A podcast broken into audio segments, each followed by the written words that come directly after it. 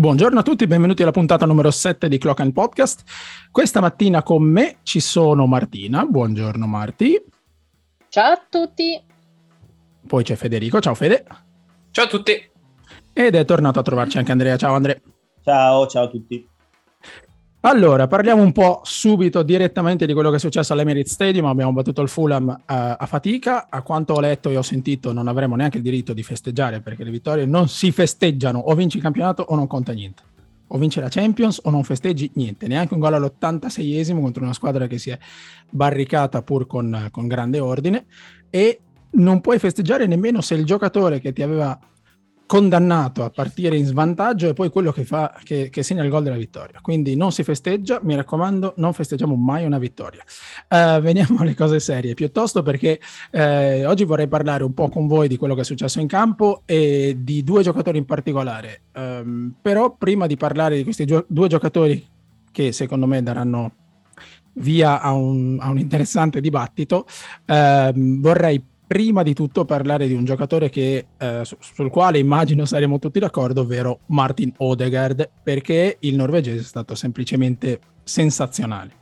Al di là delle qualità tecniche che conoscevamo già, eh, contro il Fulham secondo me ha dimostrato cosa deve fare un capitano. E ammetto, io ero abbastanza scettico mm, sulla nomina capitano, non tanto per qualità, ma perché era relativamente nuovo all'Arsenal, quindi mi piace sempre avere un capitano che insomma conosca lo spogliatoio da un po' più tempo. Però eh, il buon Martin sta dimostrando che eh, sa fare il suo lavoro, quindi capitano dell'Arsenal, capitano della Norvegia, insomma, pensare che abbia solo 24 anni mi sembra assurdo. Comunque sia, parliamo un po' di Martin perché eh, è stato decisivo sia per il risultato sia per la reazione della squadra. Quindi ehm, vorrei sapere se qualcuno di voi ha ancora un superlativo che non abbiamo usato per descrivere eh, Martin Odegaard in questo, in questo, inizio di stagione. Um, c'è una cosa, Marti, forse che ti ha colpito più di altre nel suo modo di, mh, di avere un impatto sulla partita contro il Fulham? Sicuramente la tranquillità con cui gioca. Cioè, l'hai detto te, ha solo 24 anni eppure sembra, sembra un veterano, eh, al di là della tecnica è un giocatore sempre dentro la partita, eh, che capisce i momenti, che aiuta anche tanto i compagni. C'è stato un momento in cui qualcuno stava perdendo un po'. Uh, aveva un calo di nervi, si stava lamentando un po' troppo, lui è arrivato, ha, ha messo un po' di calma nella situazione.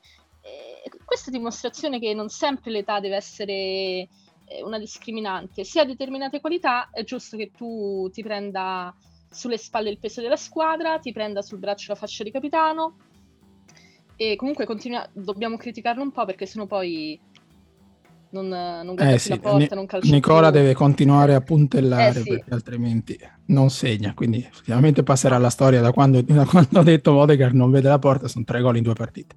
Grazie mille Nick. quindi sì. Eh effettivamente.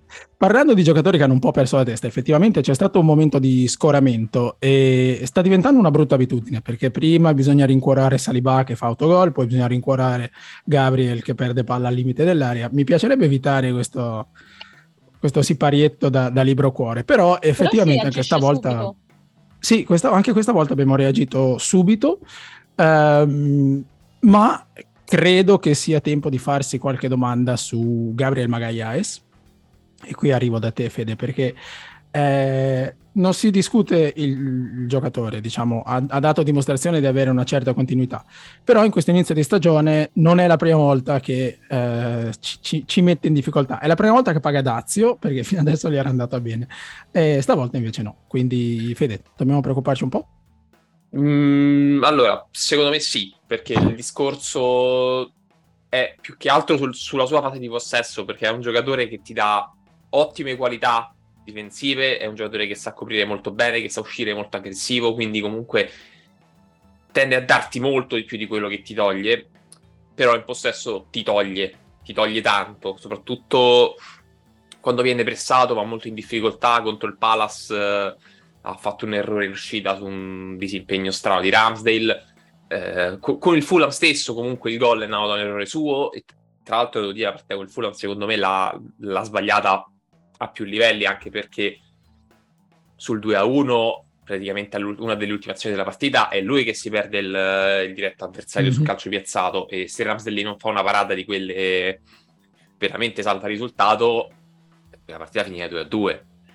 Eh, poi in generale eh, ha, un carattere notevole, infatti comunque lo ha, lo ha, mostrato e comunque è stato decisivo anche per recuperare la partita. Però in generale mi sembra che ci sia un po' un problema di, mh, di qualità in possesso che rischia poi di, di, affossarci un pochino.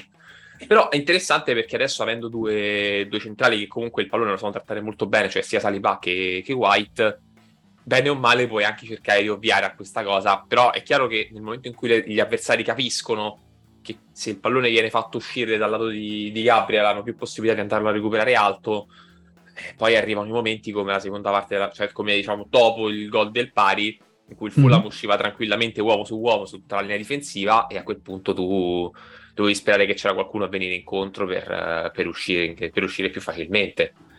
Mm-hmm. E Vero, con questo e... ti offro anche il gancio sul discorso di Enneni, perché esatto. dopo il settantesimo è stato Enneni a fare quel lavoro apparentemente banale ma molto intelligente di uscire diciamo dalla sua zona, venire incontro e aprire una linea di passaggio quando praticamente tutti i giocatori del, della linea difensiva erano presi a uomo. No, vero, è, è un aggancio perfetto. Prima però, eh, parlando ancora un minuto di Gabriel, mi chiedo se questa non sarà Uh, una, una, strategia per l'Aston Villa perché uh, giochiamo subito, giochiamo contro l'Aston Villa in casa e Ings e Watkins sono due attaccanti a cui piace andare, andare a pressare, a cui piace andare a cercarsi il pallone in alto. Quindi mi chiedo se Arteta aggiusterà qualche cosa, visto che comunque Tomiasu è pronto, ormai insomma l'abbiamo visto a più riprese, i minuti ce li ha nelle gambe, e uh, quindi mi chiedo se non vedremo qualche, qualche, cambiamento e magari vedere una coppia centrale formata da White e Saliba, anche se White a destra ha fatto un'altra partita sontuosa, è una, è, è dove lo metti sta e dove lo metti garantisce un rendimento clamoroso, quindi come abbiamo detto Fede in apertura della stagione scorsa il tempo è galantuomo e il tempo sta dimostrando che Ben White è un difensore incredibile, è un giocatore incredibile, non solo un difensore. Ma eh, veniamo ai Neni perché è di questo che vorrei parlare. Abbiamo, voi non lo sapete, ma noi ne abbiamo già parlato per due ore su WhatsApp prima di registrare.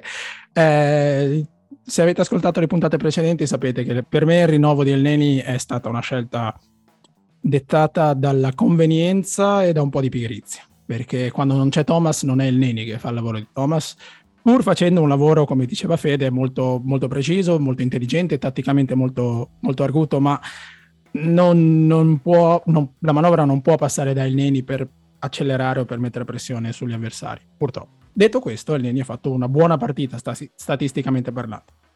Uh, ma uh, vorrei sapere da Andre il lato emozionale, non statistico della partita di Enneni, vorrei sapere cosa, cosa, cosa, cosa Cosa trattieni della partita di, dell'Egiziano contro, contro il Fulham? Mm. Quali sono le sensazioni che ti lascia a, a occhio nudo? A occhio nudo è, è il Neni è una persona, è un giocatore di cui ci si può, ci si può fidare, anche perché Gabriel gli passa la palla e lui la passa o, o a Saliba, a White, fa il suo compito, è, siamo tranquilli, siamo sereni con lui. E con le, Sabato non mi è dispiaciuto assolutamente, ha fatto, ha fatto il suo compito, certo non, ha, non, ha, non, lo ricordi per giocate memorabili, però è stato preciso, è stato, è stato un giocatore nel, nel, suo ruolo determinante.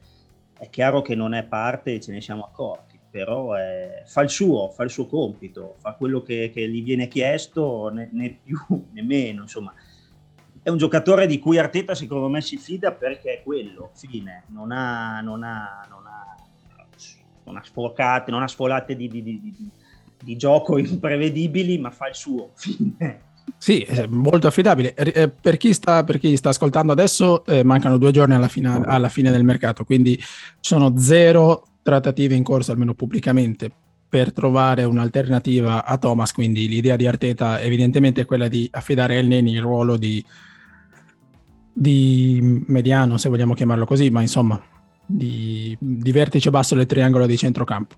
Eh, no, Fede, altro, tu... sì, sì. Esatto, sì.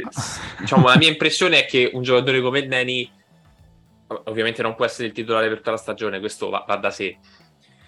Eh, però fa una partita molto intelligente e fa una di quelle partite che tendenzialmente quando sono buone non noti. Cioè è il classico esempio, diciamo, di quello che si diceva di Busquets. Poi chiaramente Busquets lo fa a un livello diverso, ma comunque l'esempio è pratico perché i giocatori in quel ruolo tendenzialmente giocano bene quando tu non ti accorgi della loro presenza.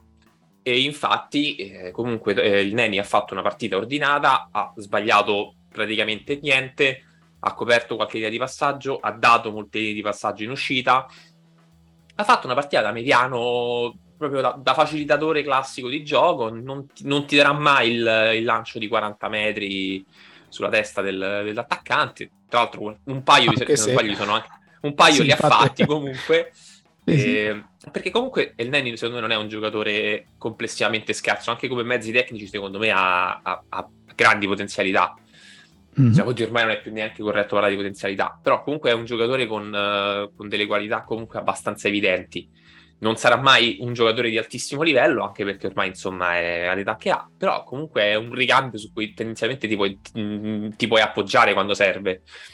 Questo poi implica comunque che il titolare resta Thomas, eh, salvo, salvo spiacevoli vicende giudiziarie e salvo infortuni. Mm-hmm eh, anche perché Thomas tutta questa cosa la fa a un livello superiore, ok. Però, Vorrei insomma, vederlo solo non... più coraggioso, quello, quello che, perché come dici tu, a, Basilea prima di arrivare all'Arsenal non era il mediano, giocava in un centrocampo, giocava in doppio pivot di centrocampo e, ed era, e giocava anche molto più avanzato, le qualità le ha, non mi piace il fatto che non voglia prendere rischi. Come dici tu, Busquets ovviamente è un esempio di un altro livello, però Busquets quando riceve palla si gira, eh, perché ha qualità incredibili. Quindi se può si gira, se non si può l'appoggia dietro e si ricomincia. E Neni la so, appoggia facile troppo, esatto. troppo spesso. Ho, ho, paura che abbia paura. E questa è la mia, la mia grande riserva su El Neni, è che a livello di personalità mi sembra che possa dare di più. Semplicemente. Però sai, questa non è una squadra che ha un gioco così verticale per cui effettivamente ti, ti serve quel tipo di gioco ma se anche vedi per esempio Rodri nel City, che è un giocatore che ha quel tipo di, di, di lancio, mm-hmm. saranno sempre molti di più i tocchi a 5 metri, 6 metri, la, il lancio corto per aprire il gioco. Sono tutte scelte, diciamo, che funzionano nell'ottica di una squadra che vuole tenere il pallone. Mm-hmm. Sì, Andrea, volevi Quindi... aggiungere qualcosa? No, mh, sì, una cosa volevo aggiungerla, eh, che nell'ottica di questo campionato, di questa stagione dove si giocheranno 300 partite, una ogni tre giorni, potrebbe far bene a Del Neni giocare più spesso, prendere più coraggio, prendere più confidenza. E quindi non dico che alla fine della stagione dovremmo aspettarci chissà che cosa, ma magari un po' più di confidenza eh, fra qualche settimana in cui vedrà più spesso il campo Secondo me una ventina di partite quest'anno le fa tranquillamente. Per eh, per la mia paura è che rischia di farne molte di più. No, certo, se ne, fa, se ne comincia a fare 30-40 vuol dire che c'è stato un errore di programmazione, esatto. eh, però è chiaro che lì serve un altro... Cioè, a me sembra ancora evidente che serve un centrocampista, però sì. eh, non, diciamo, nel suo ruolo sarebbe l'ideale perché a quel punto tu avresti lui come terza opzione e lui come terza opzione è un lusso. Mm-hmm. Però penso che andranno a fare altro. Già se prendi un giocatore come Tilemans, lui lo puoi mettere come vertice basso all'occorrenza. Non è il suo ruolo, sì, sì. sa fare. No, no, certo. Uh, di, garantirebbe lo... una progressione diversa. Di Loconga voi niente, non, non, non, c'è possibilità, non è il suo ruolo, non è... No, non lo so, certo. io credo che all'inizio dovesse so, eh. fare... All'inizio era il suo ruolo, credo che fosse stato preso per quello. Però a livello difensivo... Non... Opposto a eh, livello esatto. difensivo non, non, garantisce nulla. Cioè, lui mi sembra abbia le qualità tecniche appunto per prendere palla dai centrali e verticalizzare abbastanza rapidamente, però a livello difensivo non ci siamo. Vabbè, a 22 A me sembra proprio un, uh, un, duplicato di Ciaca, proprio uno su uno, sia con i pregi che con i difetti, non caratteriali ovviamente, ma a livello tecnico Sambi mi sembra proprio il classico giocatore che ha una bella qualità di calcio, ma che se viene preso alle spalle tendenzialmente sbaglia, se viene prestato va in difficoltà e ehm, non ha ancora secondo me i ritmi per giocare stabilmente davanti alla difesa. Come mezzala già lo potrei anche mm-hmm. accettare di più.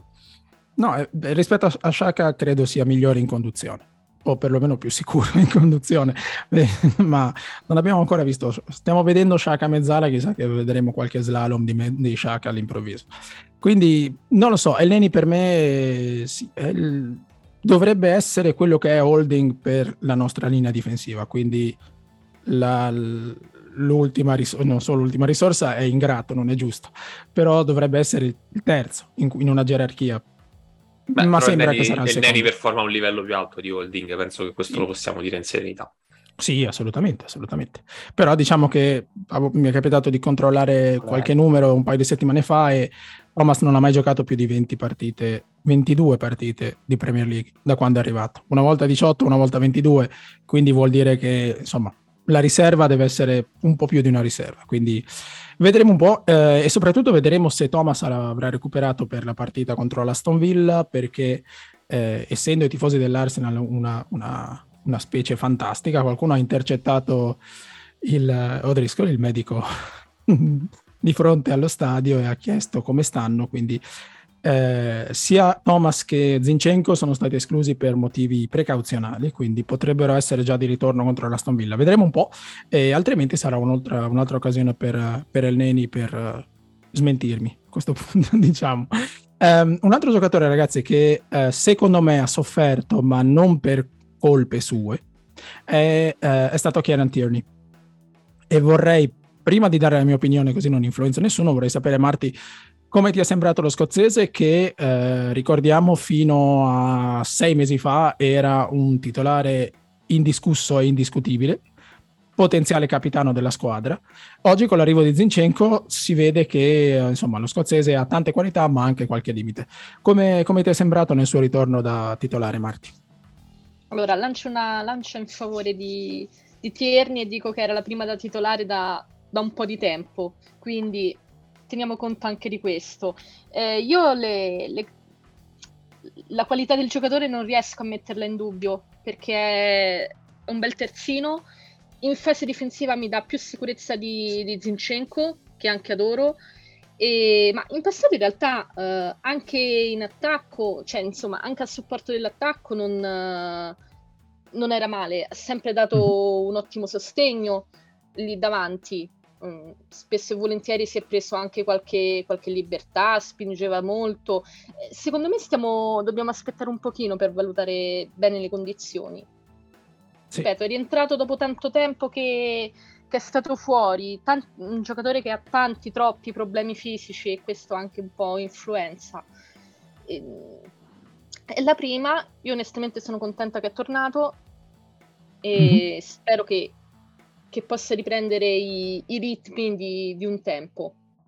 Perché è un giocatore di cui non si possono mettere in dubbio le, le qualità e l'importanza all'interno della squadra, perché è vero, era uno dei possibili capitani. È un giocatore di carattere, Mm-hmm. Quindi sì, non ha brillato nel, nell'ultima uscita, però al momento credo... Non, non, credo che ci dobbiamo preoccupare.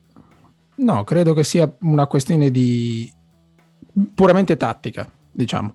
Eh, semplicemente quello. Eh, eh, Tierney, essendo Tierney, fa quello che l'allenatore gli chiede di fare, anche se non è necessariamente nelle sue corde. Quindi abbiamo visto la prima parte della, del primo tempo, anzi, ehm, durante la quale è rimasto, ha fatto il suo tipico gioco, quindi è rimasto molto largo, ha garantito ampiezza, profondità, eh, è andato in sovrapposizione 3-4 volte, ha provato un paio di cross, anche un tiro in porta, e poi c'è stato un momento, credo, a metà del primo tempo, durante, nel quale Michele Arteta ha chiesto a Tierney di fare lo Zinchenko e a quel punto lo scozzese, non essendo Zinchenko e non essendo un, un centrocampista di formazione, è andato un po' in difficoltà, un po' sparito dalla partita. Uh, Fede, a parte questa questa, come possiamo chiamarla, questa, questa, discrepanza tra il ruolo che vorrebbe Arteta e le qualità eh, e le caratteristiche di Tierney. Esiste un problema più grande quando, quando si tratterà di sostituire Zinchenko oppure mh, Tierney secondo te riuscirà ad adattarsi e quindi riuscirà più o meno a garantire lo stesso tipo di gioco è una bella domanda perché mm, abbiamo proprio un piccolo campione per, per basare, cioè per trarre qualche conclusione. Zinchenko è un terzino che ti dà qualità diverse, è un giocatore che comunque ti aiuta ad avere un possesso più fluido, che ti dà più opzioni come linee di passaggio. Tierney secondo me è un giocatore più atletico, un giocatore che ti dà molto meglio un attacco, per esempio, nel campo lungo, che quindi ti può essere utile sulla fascia per cercare l'isolamento, che può essere utile anche in difesa posizionale, secondo me è più solido di, di Zinchenko. Devo dire, Marti, secondo me ha preso molto bene il punto sul, sul discorso. A me ricorda un po' quello che Walker fa nel City, essenzialmente. sarà sempre un terzino con qualità abbastanza classiche. Eh, quando, va fare, quando va dentro al campo per fare il, il falso terzino, perde qualcosa. Non sarà mai lui la prima opzione su cui vai quando, poi, quando devi uscire col pallone. E, però tendenzialmente ce lo puoi tenere. Certo, non sarà mai la soluzione definitiva. Di base, a me la cosa che ha incuriosito è proprio anche le, le spaziature che c'erano tra i giocatori sul lato sinistro, perché mentre a destra comunque ormai c'è proprio il trend consolidato di Odegaard che si allarga verso Saga per avere più scambi nello stretto e adesso anche White fa questa cosa di, di alzarsi e creare questo triangolo molto, molto stretto in cui far girare il pallone. E a sinistra non c'è questa cosa perché ci sono molti più spazi eh, Martinelli per esempio è uno che cerca molto di più di attaccare il campo idem Tierney eh, Shaka anche avendo delle linee di passaggio un po' più più lunghe di default riesce tranquillamente a farlo, però comunque cambiano un po' le caratteristiche del reparto. Eh, Zinchenko secondo me ti dà qualcosa di diverso in costruzione, ti permette anche di, di esplorare il lato sinistro del campo come in fase diciamo di costruzione. Con Tierney sei un po' più costretto ad andare a destra, infatti se uno va a vedere la partita gran parte dei tocchi sono concentrati sul lato destro del campo e a sinistra l'unico giocatore che tocca un, un numero diciamo consistente di palloni è, è Shaka. Mm-hmm. Quindi c'è proprio un, una discrepanza su come tu decidi a quel punto di attaccare da un lato o dall'altro.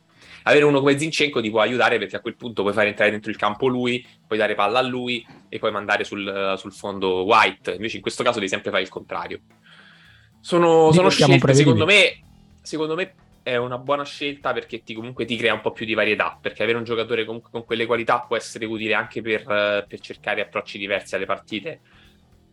Cioè, per esempio con il Fulham, io, mm, è stata una partita comunque in cui tu avevi problemi a un certo punto a, a rompere il blocco basso del Fulham, perché tipo nel secondo tempo il Fulham è andato con un 4-4-2 molto corto, molto stretto, per cui a te serviva anche qualche cosa di più sul piano atletico per cercare di rompere le linee e, e, secondo me ha funzionato anche quel tipo di approccio.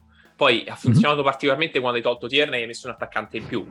È chiaro, però come approccio ci sta in linea di massima. Sì, ho, ho, trovato che Martinelli, Sciacca, insomma, che tutti fossero un po' troppo isolati, un po' troppo lontani. E, e, è una scelta per premiare il, insomma, l'atletismo di, di, Martinelli e di Tierney, siamo, siamo perfettamente d'accordo, ma credo che ci renda un po' troppo prevedibili perché poi si, si, si, devia tutto il traffico a destra e il povero Saka che regolarmente raddoppiato, a volte addirittura triplicato, poi finisce con lo, con lo sparire tra le maglie degli avversari. Sono, sono curioso di sapere cosa farà uh, Arteta contro, contro l'Aston Villa perché secondo me ci sono un paio di giocatori che dovrebbero rifiatare un, un, momento. Uno potrebbe essere Saka, ma non abbiamo alternative, quindi giocherà. Eh, quindi ved- vedremo un po', sono, sono, curioso di sapere cosa farà. Per restare un momento su, su Tierney, soprattutto su Martinelli, ehm, c'è stato un momento quando è entrato Ed Nketiah in cui l'Arsenal giocava a tre dietro con insomma Nketiah entrando ha fatto proprio il segno 3-5-2 facile facile, ha beccato tutte le telecamere, quindi se voleva essere una mossa sorpresa non è stata talmente sorprendente, eh, però abbiamo visto per, a tratti Martinelli fare il, il wing back, quindi fare il tornante di sinistra con Saka a destra e, um, e la cosa ha funzionato perché eh, Martinelli dopo un primo tempo così così, diciamo buono ma senza, senza lampi, nel secondo tempo è diventato incontenibile. E, e quindi mi chiedo se a questo punto...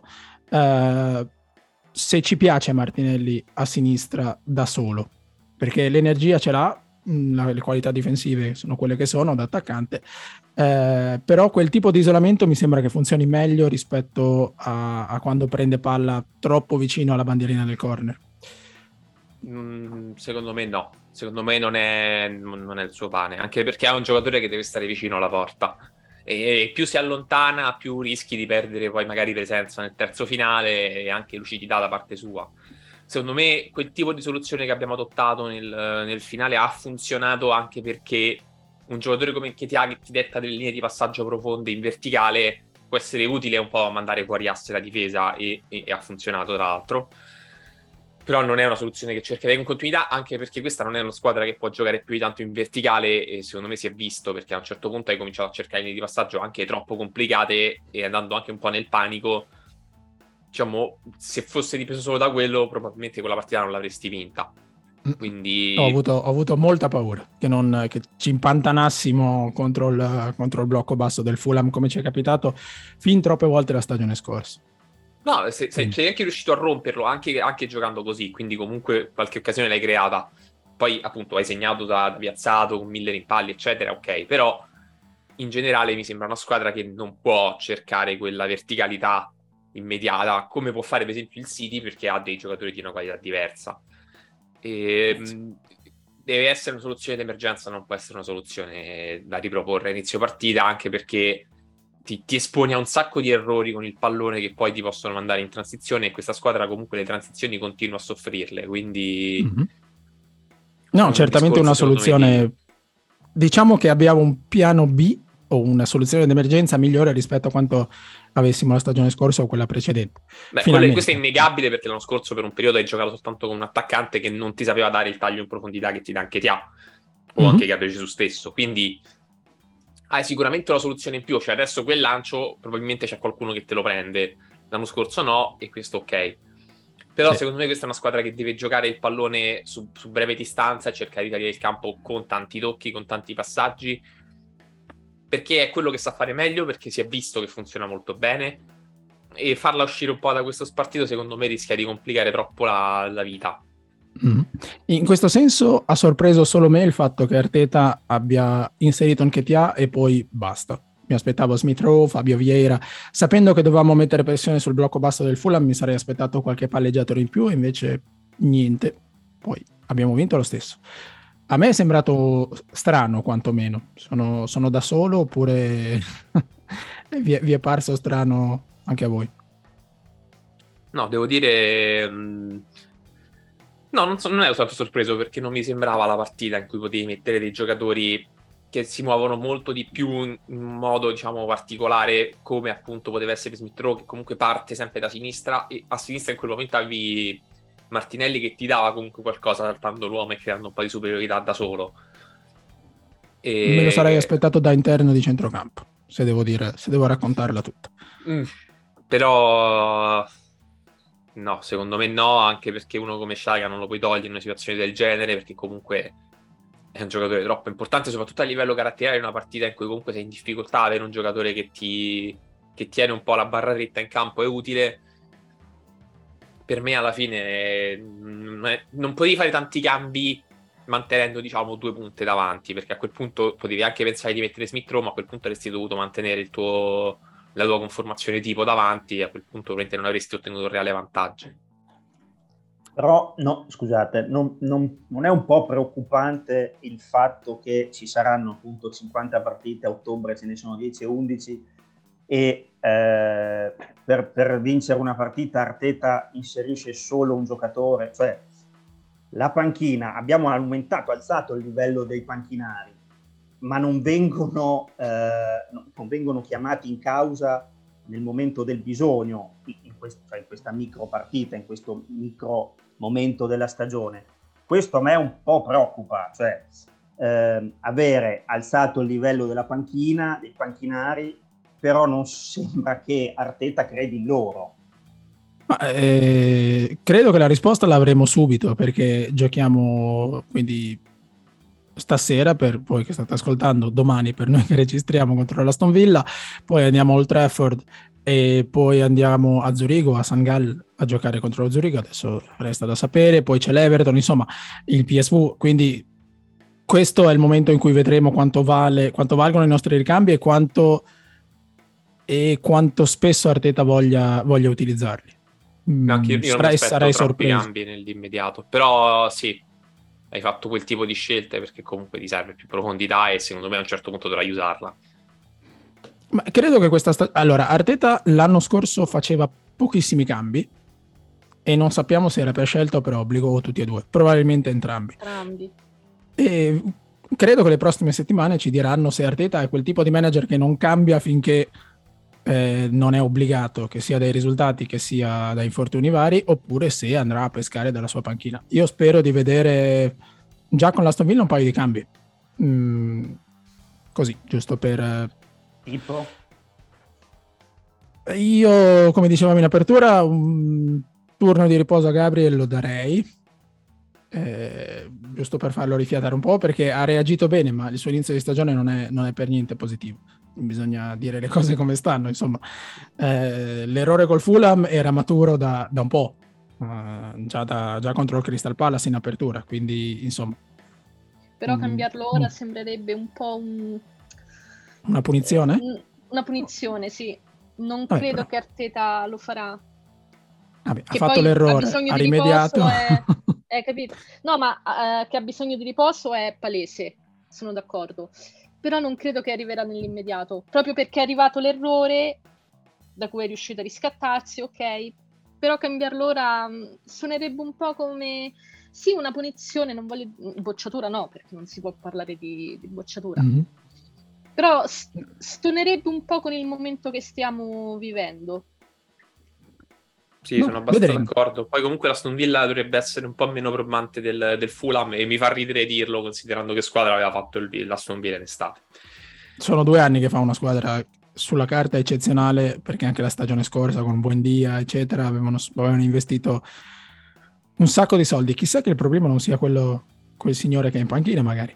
Ma eh, l'altro, per concludere il, gioca- il, il, discorso che stavo facendo, l'altro giocatore che toglierei oggi in questo momento è Saka, non, non, tanto perché per le prestazioni. Ora, so che in tanti sono delusi, tra virgolette, da Saka, ma eh, il problema non è Saka di oggi, il problema è Saka dell'anno scorso che sembrava indistruttibile. Quindi è un ragazzo, è un ragazzo di 20 anni che ha giocato, adesso vado a memoria, ma credo 83 partite da titolare nelle ultime due stagioni e, e bisogna, bisogna, preservarlo un po'. Eh, lo cambierei anche solo per vedere come si adattano gli avversari a un Arsenal senza Saka che è costantemente raddoppiato.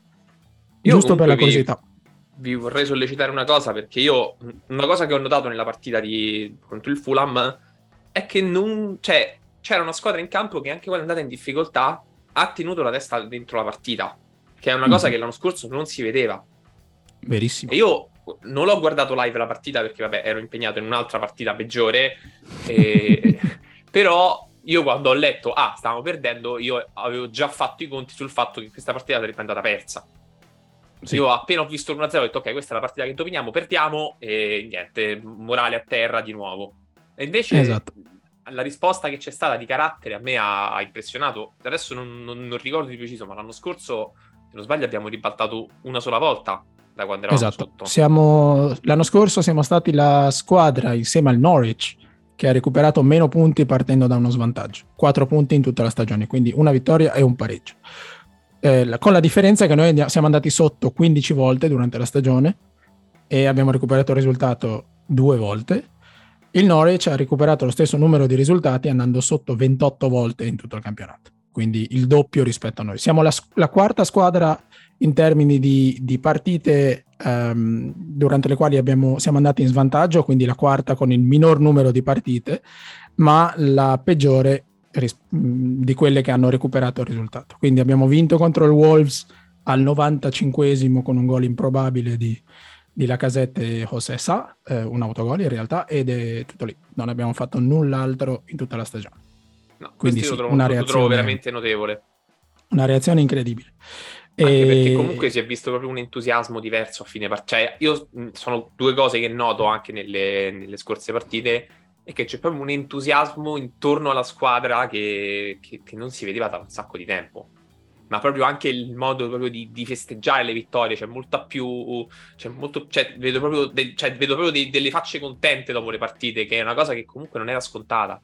No, no, io... non è il sorriso di, di di facciata di fine partita che abbiamo visto tante volte. È entusiasmo vero e, e grazie Fede perché mi permetti di agganciarmi a una domanda che ci ha fatto Matteo su, su Twitter eh, a proposito del documentario All or Nothing eh, che è disponibile su Amazon Prime e credo che uno degli, degli aspetti più interessanti di, del, del, lavoro di Arteta sia il modo in cui appunto ha restituito entusiasmo e, e orgoglio al, ad un club che era assolutamente ai, ai minimi storici. Di, abbiamo vissuto anche prima di Arteta, Emery, eccetera, negli anni finali di Wenger al, all'Emirates c'era sempre un'atmosfera pesante, sempre tensioni perché Wenger doveva andare, perché la squadra non girava, per mille motivi, ma c'è, sempre, c'è stato uno scollamento evidente tra la tifoseria e, e la squadra. E i giocatori stessi non sembravano essere particolarmente legati né alla tradizione né ai valori del club né ai tifosi, quindi era tutto un... Sì, insomma, era un'atmosfera veramente negativa. Oggi quando li vediamo esultare come abbiamo visto contro il Fulham è tutta un'altra faccenda, quindi effettivamente Fede hai, hai, hai sollevato un punto che è molto molto importante, non tangibile ma estremamente importante per quello che sarà il futuro della squadra secondo me. Eh, ma al di là di quello Matteo ci chiedeva un po', chiedeva a noi cosa, cosa cosa ne pensiamo di, questo, di questa serie documentario. Io ammetto, devo ancora mettermici davvero perché mi sembrava un po' un circo, un po' una pagliacciata, ma eh, l'eco che sento è molto positivo. Voi ne avete, insomma, cos- cosa ne pensate ragazzi? Cosa, come vi è sembrata questa, questa serie? Guarda, io ho visto giusto due puntate, eh, ho iniziato da poco, eh, non parlo degli aspetti cinematografici, quelli li lasciamo da parte. Eppure sei, sei la professionista che può parlarci di queste cose, Marti, è il tuo eh, campo. Eh, ma durerebbe ore il podcast poi. Quando fai eh, una può, puntata apposta. E, no, io sono sempre scettica su questo tipo di operazioni perché comunque teniamo sempre conto che loro sanno che ci sono delle eh, videocamere, ci sono delle macchine mm-hmm. da presa che li stanno riprendendo. Quindi sì, ci raccontano però un minimo di sceneggiatura c'è sempre, secondo me. Detto questo, ehm, l'ho trovato abbastanza interessante perché ci ha fatto capire un po' quello che c'è nel dietro le quinte dell'Arsenal. Noi siamo mm-hmm. abituati a vedere la partita, eh, commentare i risultati, e invece là vediamo un pochino, ovviamente sempre con il minimo di sceneggiatura dietro, quello che c'è prima di una partita, il rapporto che c'è tra Arteta e i giocatori, il rapporto anche che c'è tra i giocatori quando si vede che mangiano insieme, scambiano qualche parola. E per agganciarci al discorso, ho cominciato a capire quello che voleva fare Arteta, sia a livello tattico, ma anche proprio a mhm. livello di, di club. Restituire ai tifosi l'amore per la squadra. Un amore che si era un po' si era un po' perso, si era un po' sbiadito nel corso degli anni, complici un po' i risultati scarsi, eh, complici un ricambio di giocatori che dalle vette ci ha portato un pochino più, più in basso. E, beh, sì, interessante, vediamo tante cose che più sono, sono nascoste, mm-hmm. però rimane comunque sempre un prodotto mh, mm, non di finzione perché comunque è un documentario, eh, però un prodotto cinematografico. Eh, sì, e, e, Arteta sembra uscirne particolarmente bene, Matteo, ma tanti altri dicono che dicono di aver rivalutato Arteta come manager, come, anche come persona semplicemente, attraverso questo documentario, perché ha questa passione che riesce a trasmettere e onestamente non lo so, Arteta, lo sapete, per parecchio tempo ha avuto grossi grossi dubbi sulle, sì, sì. tra l'arteta pubblico, quindi le sue dichiarazioni, e poi quello che si vedeva, si vedeva in campo. Quindi questo dietro le quinte magari aiuta a capire un po' meglio. io Però fatico a pensare che sia tutto rose e fiori, eh? Mm, cioè, no. loro ci fanno vedere cose belle, eh, la squadra che vince il derby dopo un discorso appassionato del, del fotografo del club, ok, tutto bello, però secondo me c'è anche altro. Sono, sono, abbastanza d'accordo e poi tra l'altro bisogna sempre tenere conto che Olurnafin comunque esce sempre prima filtrato dalla dirigenza perché quello che non si vuole far vedere non viene fatto vedere. Esatto. Quindi c'è sicuramente qualcosa che ci siamo persi di quel, di quel lavoro. Io ho visto qualche spezzone, non sono riuscito a vedere ancora neanche una puntata per intero, però diciamo leggendo anche appunto quello che poi si è, si è visto in campo anche a livello proprio di facce, di, di, di, risultati, anche proprio di entusiasmo e tutto, non, non, fatico a credere che certi discorsi, certi modi di approcciare di Arteta siano rimasti abbastanza genuini da quello che si è visto nel, nella serie. Quindi sono anche curioso di appunto di approcciarci io più, più direttamente, però mm-hmm. bello. Cioè il, il, fatto che Arteta sia stato rivalutato secondo me è, è, è, il giusto, è, il giusto, merito che gli viene dato perché comunque questa squadra è passata dall'essere una squadra allenata male, gestita male, piena di giocatori che non servivano, vecchi, scarsi, bolliti, eccetera, a essere una squadra giovane con delle idee di gioco che prova a fare dei risultati, che lotta veramente per andare in Champions, che magari mm-hmm. può mhm. puntare a vincere dei trofei di nuovo. Cioè, ci sono tante cose nuove, tanta, c'è proprio un'aria fresca diversa dentro, dentro questo gruppo. Ed è assurdo che sia riuscito, cioè, ma che tutta questa rivoluzione sia stata messa in piedi uh, da un manager così giovane e inesperto. E questo credo sia l- la testimonianza più forte in favore di Arteta, perché se fosse arrivato un, uh, non lo so, Klopp o un Guardiola e avesse rigirato il club dalla, dalla testa ai piedi in questo modo, eh, sarebbe stato più naturale forse o più logico. Eh, sapere che Arteta, che fino a due giorni prima era l'assistente di Guardiola, quindi tra virgolette un signor nessuno, sia arrivato all'Arsenal senza pedigree, senza nulla, a parte una conoscenza profonda dei valori del club, eh, e abbia fatto tutto questo lavoro, eh, nonostante le pressioni i risultati negativi, al, molte mele marce nello spogliatoio, per me è un grande... È, una, è, una, è incredibile. Sì, io so, scusate, io sono fresco della puntata di, di All or Nothing in cui eh, decidono di sospendere Aubameyang. Mm-hmm. E, e, e, sono d'accordo assolutamente con Marchi Fede, è, è, viene filtrato, è, c'è un minimo di sceneggiatura, però credo che quello sia stato un, un momento molto importante della, della, stor- cioè della stagione, della storia recente dell'Arsenal, nel senso in cui Aubameyang, il giocatore più importante, più forte, quello che segnava di più, eh, per motivi disciplinari viene messo fuori squadra. I giovani che sono all'interno della squadra vedono che c'è della meritocrazia, cioè se sbagli paghi, non è più eh, il giocatore più forte, il nostro giocatore capitano, rappresentante, eh, rimane a giocare nella squadra nonostante arrivi sempre in ritardo, nonostante eh, abbia dei, dei, problemi disciplinari. E lì secondo mm-hmm. me la società, ed è stata forse brava, a ad accogliere tutte le richieste di Arteta, ringiovanire la squadra. Non ci sono più prime donne, eh, non ci sono più chi fa i capricci, ma ci sono giovani, e sono veramente giovani, che remano tutti dalla stessa parte. Forse anche questo, eh, da, da, quel momento, cioè da gennaio mi sembra, in cui eh, lui è andato a Bomeyang, è andato al Barcellona, va bene, ma perché era stato sospeso, e la, l'Arsenal, sempre nel, nel documentario, eh, sembra che debba prendere una decisione poi devo guardare la prossima puntata, a Aubameyang si trova a Barcellona, però credo che quel momento sia stato molto molto importante e un momento di svolta, cioè eh, basta prime donne, basta giocatori eh, che non hanno voglia di giocare nell'Arsenal, ma grazie a Saka, Smithrow, cioè giovani che arrivano dalle giovanili, Martinelli che è entrato subito eh, nel, nel mondo Arsenal,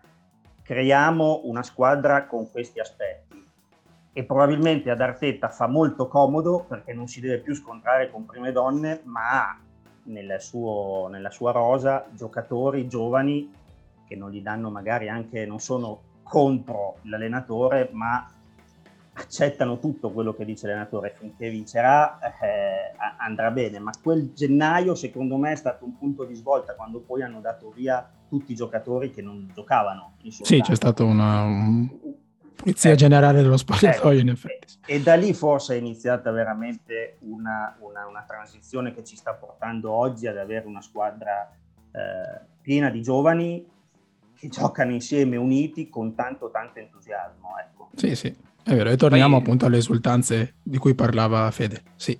Poi appunto il discorso di aver... Cioè, una delle... De, di, secondo me dei danni peggiori che è stato fatto in tutte le gestioni degli anni passati era il fatto che un giocatore come Obama Young, che era notoriamente un giocatore con problemi disciplinari anche al Borussia Dortmund, sia stato fatto capitano. Mm-hmm.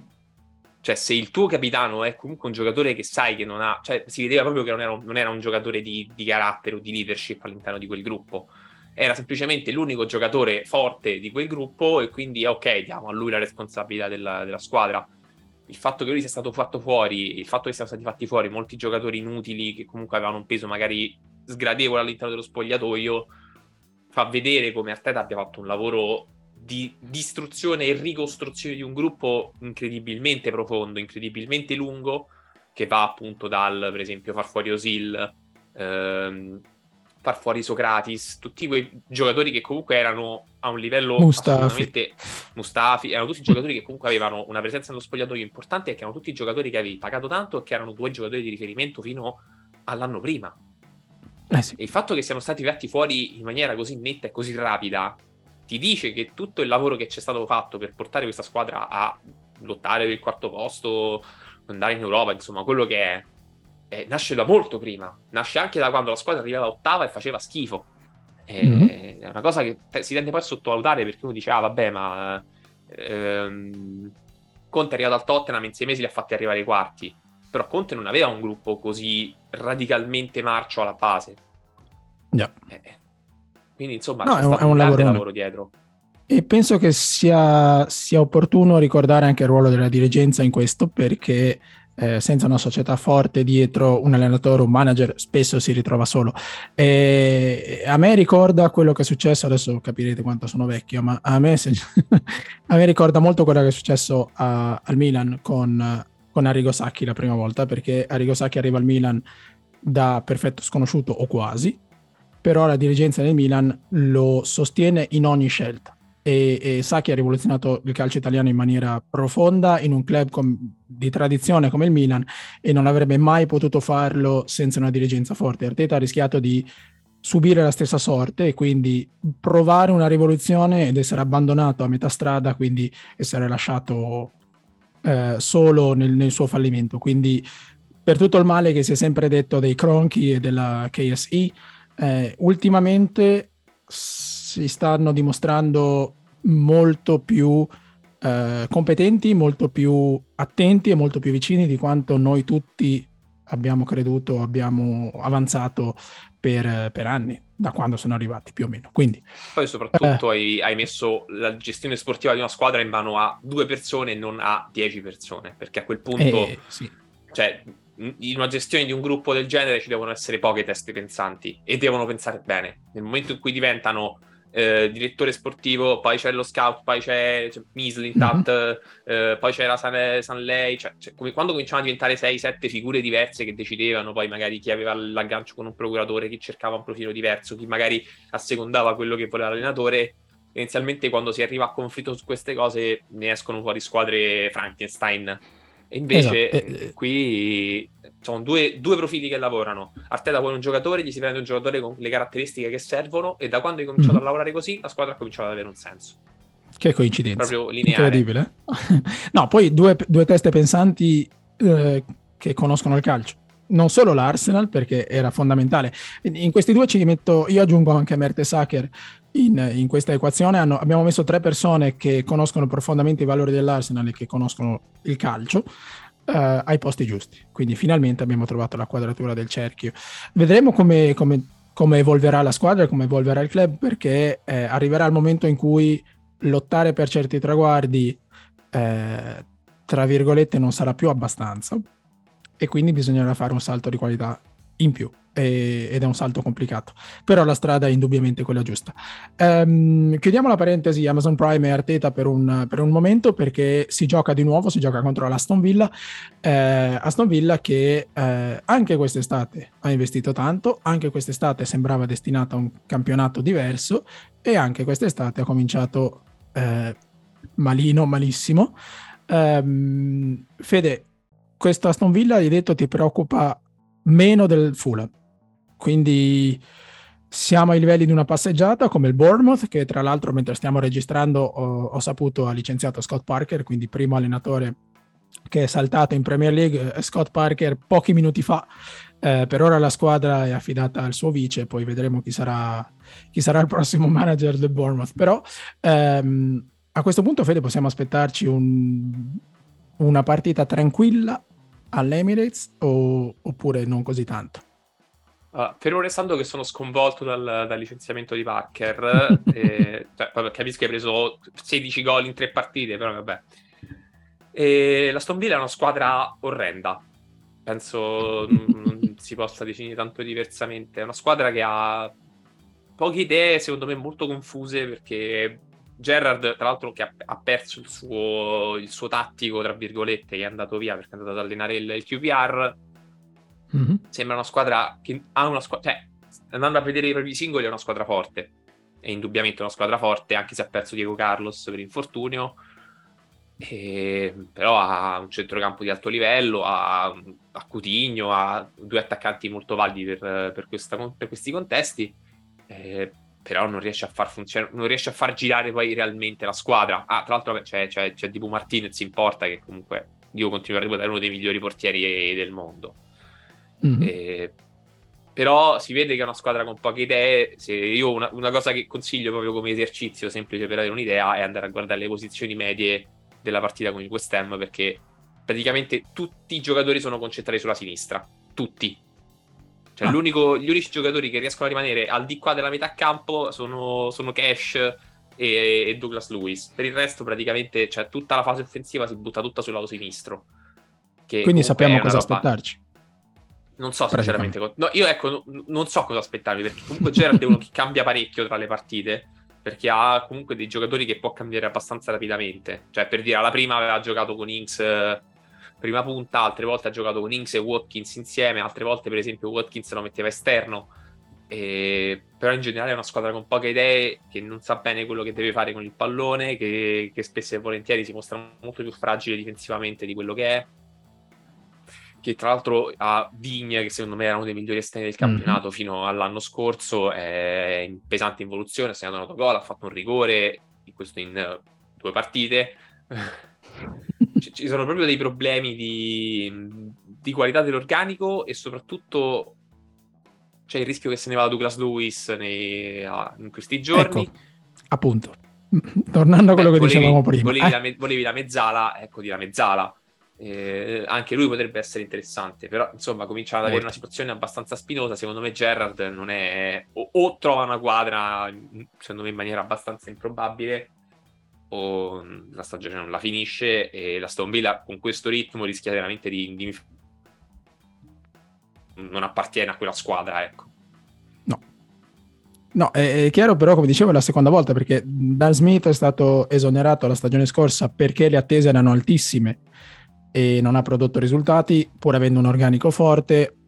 Un anno dopo siamo esattamente nella stessa situazione, organico ben equipaggiato, squadra che non ha nessun tipo di idea e non riesce a, a esprimere calcio, nonostante ci siano Camara, eh, Coutinho, come dici tu, Douglas Lewis, eh, Lucas Digni, insomma, eh, Matty Cash, che no, secondo me è molto sottovalutato. secondo me è fortissimo, perché insomma, eh, Ramsey, Camara, McGinn, mm-hmm. anche appunto Douglas Lewis, ma pure Nakamba, cioè sono tutti giocatori comunque validi. Ehm, è una, è una rosa non che non vale, non, non vale diciamo, una vittoria in quattro partite, di cui tra l'altro contro l'Everton, perché comunque hanno, hanno perso anche con il Bournemouth neopromosso. Cioè, comunque, eh, per dire appunto Parker, eh, c'è proprio un problema di, esatto. di, di, di, gestione dell'organico e dovrebbero pensare a un allenatore secondo me un po' diverso da Gerrard. Io sono abbastanza deluso da, da, quel gruppo. L'anno scorso lo capivo di più perché Smith non è un, un allenatore raffinatissimo e comunque avevano la scusa di aver perso Grealish sostanzialmente mm-hmm. due mesi prima e quindi il fatto che si dovessero un po' riassestare ci poteva stare. Adesso però c'è un anno in più, ci sono giocatori nuovi, molto funzionali, molto forti. Non è più giustificabile una squadra che va a dei livelli così bassi con quella rosa lì. Vedremo, vedremo cosa ci riserva Steven Gerrard dall'Emirates. Eh, mi aspetto una squadra molto, molto passiva, in realtà. Chissà, chissà, non lo so. Credo che siano credo che vedremo una squadra molto bassa che proverà a ripartire velocemente, ma con poche poche idee. Quindi ancora Beh, una volta sarebbe un bel banco di prova per, la part- per, per mettere diciamo poi in prospettiva anche la partita che abbiamo fatto col Fulham perché se, esatto. se loro decidono di fare una partita molto reattiva noi a quel punto verremo rimessi alla prova su quello che poi abbiamo visto eh, mm-hmm. sabato quindi da lì poi si rivedrà un po' da, da cosa ripartire sì No, è chiaro che il Fulham senza l'errore di Gabriel avrebbe potuto giocare una settimana e non avrebbe mai fatto gol.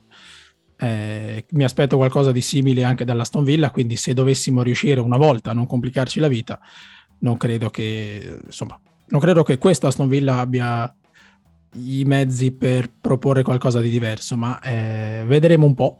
Eh, sono inutilmente ottimista, non so come mai. Non, non, dovrei essere così ottimista, soprattutto non mentre registriamo.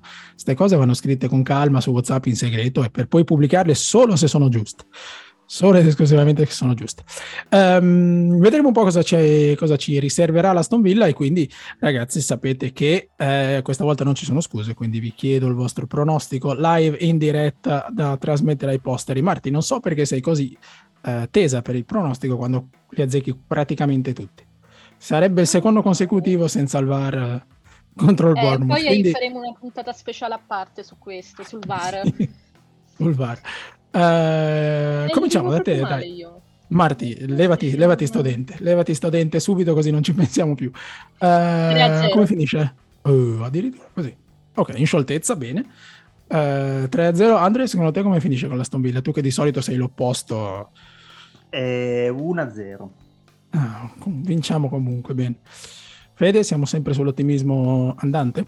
Io vado in mezzo, 2-0, però non è il 2-0 classico in cui fai un gol facile e poi l'altro in gestione. Secondo me fai, fai una partita abbastanza sofferta, magari anche segnando subito, e poi il 2-0 lo fai verso il finale. Mm, Però devo dire, quindi... io so, prima del Fulham avevo detto, vabbè, Marti 2-1 mi sembra un po', un po', troppo prudente. In realtà, mh, mm, effettivamente ci stava, era anche quello che mi aspettavo un po' pure io come partita, quindi ci sta come mm. approccio. Diciamo, per, io... me uno, cioè, per me quell'1-0 e il 2-0 che dico io sono più o meno la stessa cosa, per cambia soltanto che tu segni il finale, però la partita poi alla fine va più o meno allo stesso modo. Quindi tipo Crystal Palace in apertura o esatto. meno sofferto? No, tipo, tipo okay. Palace, esatto, più o meno con quell'andamento lì. No, ma io non so perché sono ancora una volta. Sono ottimista anche troppo, forse. Credo che sì, sono, sono allineato con quello che diceva Martina. Secondo me la vinciamo eh, bene la vinciamo bene, trasformando un po' di quelle occasioni che abbiamo creato contro il Fulham e che non siamo riusciti a convertire. Quindi mi allineo con Marti, secondo me vinciamo 3-0, eh, mettendo sotto un avversario che è in questo momento in grande difficoltà. Quindi, vedremo un po'. Eh, direi che possiamo chiuderla qui per questa, per questa puntata. Abbiamo parlato di Elneni, abbiamo parlato di Thomas, di Thierry, abbiamo parlato di All or Nothing, quindi grazie Matteo per, per, la domanda. Fate come Matteo, fateci delle domande, noi proveremo a rispondere. Non credo, non, non garantiamo nulla sulla qualità della risposta, ma sicuramente ci proviamo. Eh, quindi siamo ai ringraziamenti, partendo da Martina, grazie mille Marti. Grazie a voi, alla prossima. Grazie anche Andre. Grazie, grazie, ciao ragazzi. E grazie a Fede. Ciao Fede. Sono sempre, sono sempre preoccupato dall'ordine con cui ci saluti. Comunque, grazie Beh, a Io vi, devo, vi, tengo sulle spine, non dovete restare, vi voglio reattivi, vi voglio reattivi. Sono come l'interrogazione sorpresa. Va bene, ragazzi. Soprattutto, come sempre, grazie a voi che ci ascoltate. Appuntamento la settimana prossima. E per la partita, come sempre, eh, vi aspetto con le pagelle subito dopo il fischio finale, subito dopo, tra virgolette tempo di guardare due numeri. Ok, grazie mille, alla settimana prossima. Ciao ciao.